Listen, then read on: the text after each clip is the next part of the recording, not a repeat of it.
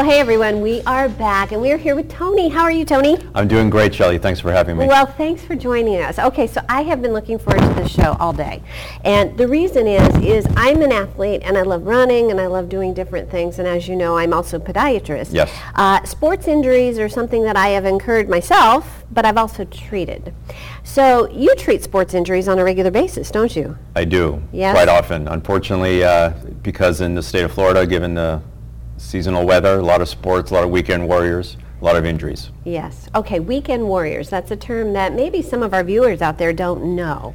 And I know what that means. Can you explain to viewers what that means? Well, I think the best explanation I can offer for that is there are people who are specifically um, for their careers performing sporting activities on a regular basis, whereas we have some who are working during the week and maybe they take on uh, sports during the weekend as part of a recreational and leisure activity like tennis or golf. And oftentimes, um, for those reasons, injuries are probably happening at a greater rate because maybe they're not in the conditioning that they should be while And performing. that actually brings up a really great point is sports injuries a lot of times don't have to happen, do they? They can be prevented. Yes, they can. As a physical therapist, talking about sports injuries, how, how can we prevent them? What are some steps we can take to prevent sports injuries? Well, ideally, um, having ideal uh, flexibility, mobility, strength of joints and all joints that are related to the activity that you're performing is crucial. Um, oftentimes, when we don't have pain, we don't address or think we have an issue.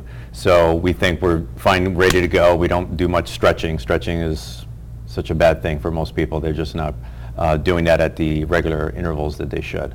So someone has lack of flexibility, maybe they don't have ample strength. They may have some issues that developed prior, um, and they're just not in the shape to perform those activities, and injuries occur as a result. And stretching, and I know that there is a correct way to stretch and there's an incorrect way to stretch. And I, I can only imagine, how many people do you see come in with a sports injury that have been stretching but just the wrong way? It's um, amazing how often we see patients come in and describe to me and demonstrate to me, well, here's the stretching that I've been doing. Right. And uh, aside from shaking my head watching them doing it, I'm actually um, and quickly instructing them on the proper way to stretch because stretching, while it's beneficial, if it's done the wrong way, can actually cause more harm. Is that right? Yes. Okay. Can you give an example maybe of that? For, s- for instance, if a tennis player um, is going to stretch their calf muscles, Yes. okay, a muscle that's very much involved in playing tennis.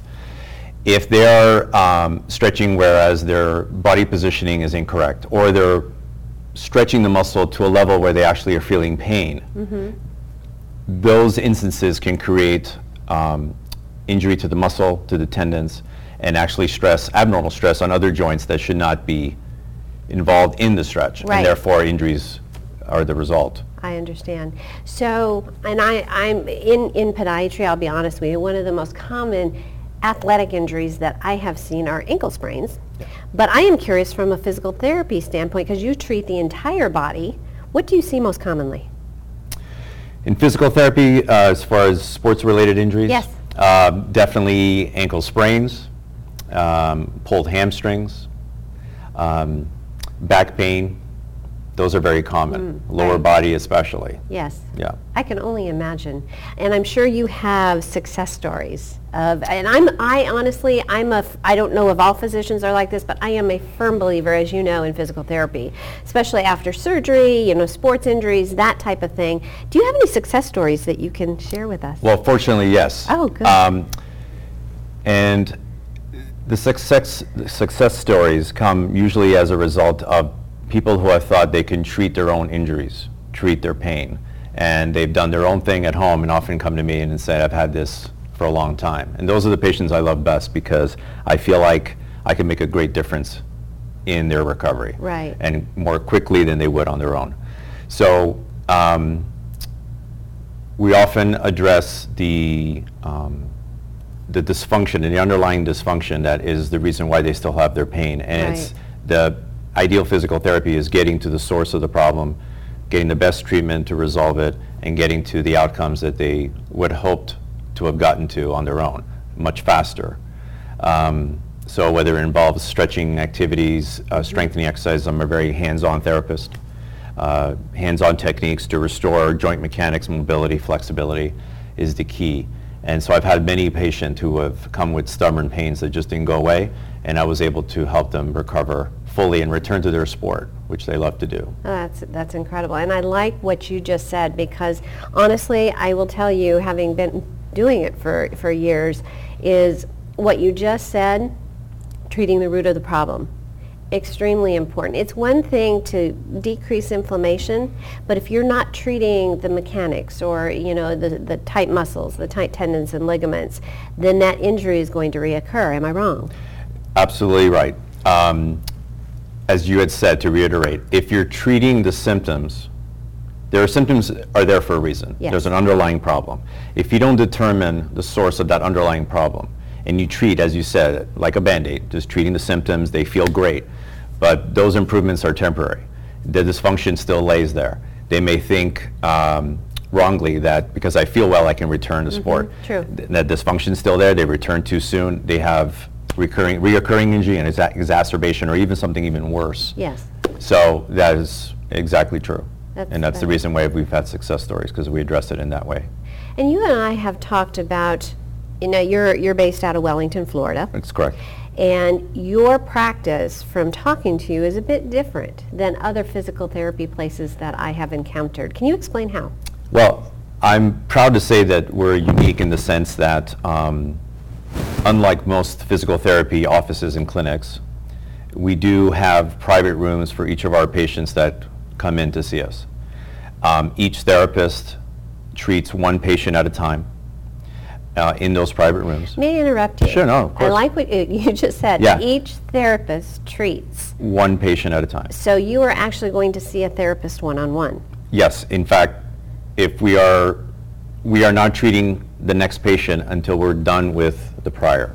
So, um, all our attention on a one-to-one, you know, uh, in-room, me and Right. them, half Yeah. hour plus, just spending time with them, and we can focus and improve the quality of the outcomes much quicker, I believe, because we're not dealing with two or three patients all at one time, which often is the case.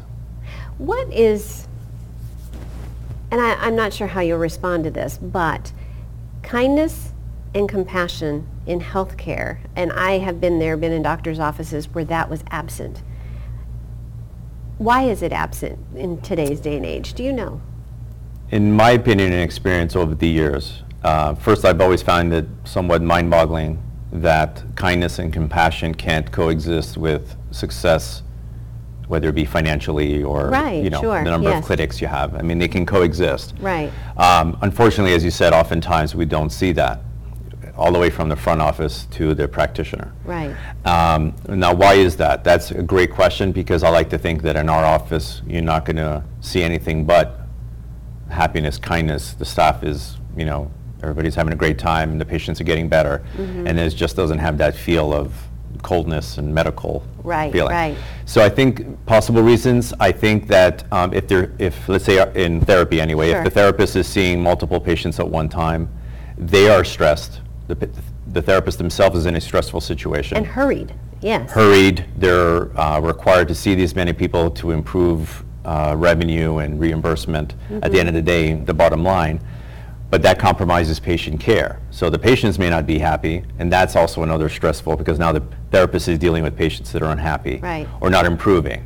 Yes. Um, the staff may be inundated with a level of workload that is beyond their capacity to be able to do and still keep a smile on their face. Right. And it also depends on the hiring practices. I think each individual, you know, who you hire uh, makes a big difference. And so sometimes they may not be vetting these people quite enough. That's true. That is very true. It's actually a snowball effect, isn't it? Because you, you mentioned that, and it's so true. Say that therapist is stressed to see patient after patient after patient very quickly. They're stressed. That stress is translated to the patient who is probably, quite frankly, already stressed to begin with because they have an injury. Uh, They're in pain. and- Exactly, and they're in pain. And what does that do? You have cortisol in your body, and uh, what does that does to your healing potential? Well, it certainly slows it down. Yes. Uh, it does, definitely has a deleterious effect on the progress of the treatment. So now the patient is frustrated that maybe they're not improving as they should. Uh, the therapist is frustrated.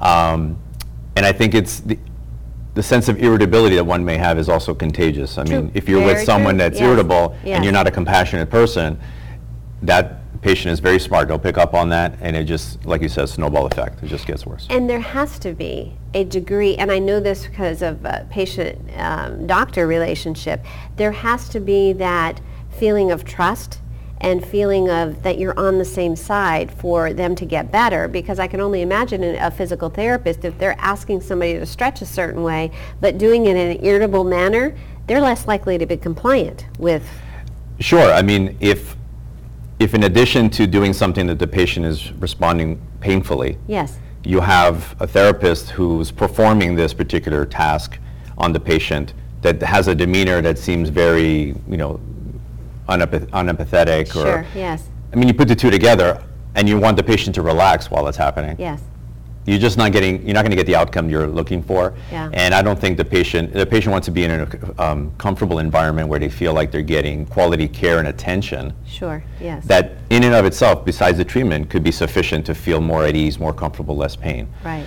But um, I, I think that lo- is lacking a lot in a lot of practitioners, unfortunately. I am curious. You know, a lot, I'm always interested in stories and, and how people get to where they are. What got you into physical therapy? Well, it would be a great story if I could say when I was 10 years old I had physical therapy and it was a great success. but I don't, but I don't have that story. I'm sorry.